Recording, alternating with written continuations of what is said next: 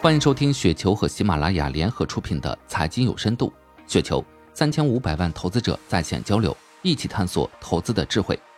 听众朋友们，大家好，我是主播费时。今天分享的内容名字叫《现金大于市值，买入即稳赚不赔》，来自对面高地有矿。随着海控二季报预告出炉，其账户现金及现金等价物已超过市值，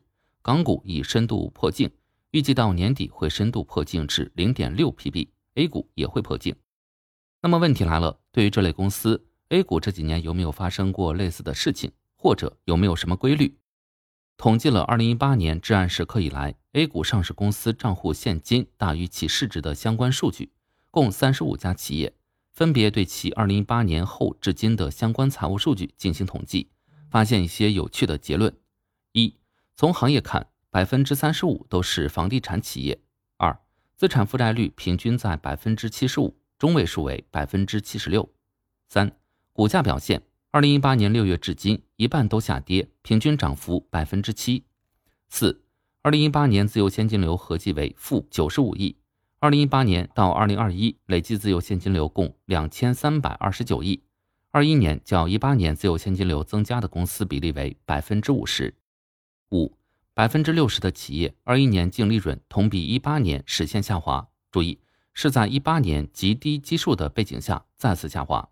六，二零一八年合计净利润三百八十五亿，合计总市值五千亿。七，一八年至二一年四年时间。三十五家公司合计分红五百八十八亿，累计规模净利润一千三百六十九亿。而目前这三十五家公司总市值七千六百亿，四年分红体量大约是百分之八的市值。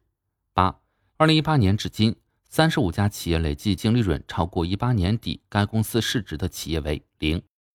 这三十五家公司虽然现金大于当年市值，但经营上同样处于低点，且未来也不见黎明。从结果来看，市场是正确的，他们大部分都没有走出困境，部分地产企业也面临各种危机。在一八年净利润占总市值比例仅为百分之七的情况下，二一年还有百分之六十的企业净利润实现同比一八年下滑。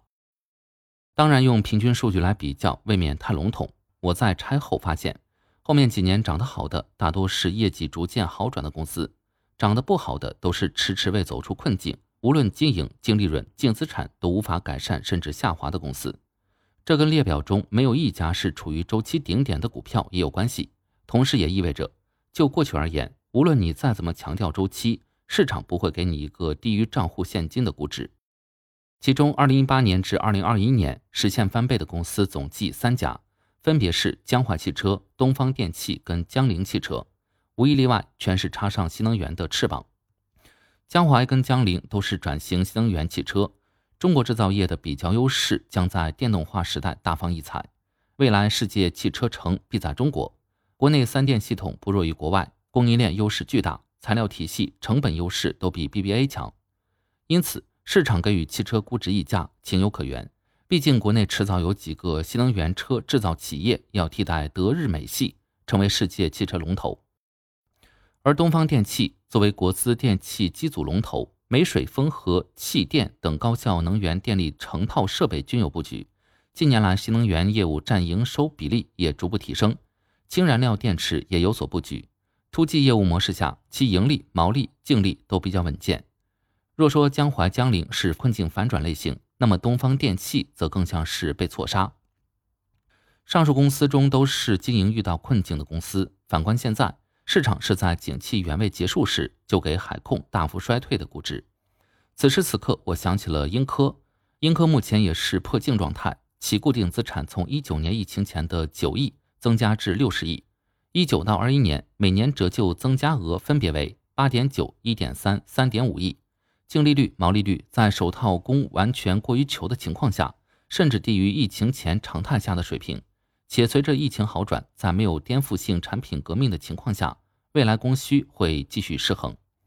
英科大幅扩产后带来折旧的负担，对其业务的毛利形成了重大压制。市场也认为其未来很难实现盈利，因此给了 EPB。二零二二年 Q 一也证明了这点。而在其利润可持续性还没证伪之前，市场给的是两 PB 左右。期间英科也各种减持。反观当下，海控是利润新高，利润在二二年明显维持在高位，市场不知道什么时候会下滑，大股东在增持，公司在回购的背景下，依旧给的是一点三 PB，比当时的英科还低。无论是分析二零一八年破产股，还是预期不盈利的英科，得出的结论都是当前对海控的估值暗含的情况是未来三年累计要亏一千亿。所以，要么市场是对的，海控真的会在短期内亏那么多；要么市场错的。那迟早会就偏。索罗斯说：“世界经济史是一部基于假象和谎言的连续剧。要获得财富，做法就是认清其假象，投入其中，然后在假象被公众认知之前退出游戏。”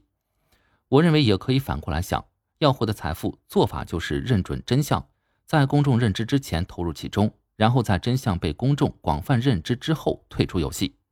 以上就是今天的全部内容，感谢您的收听。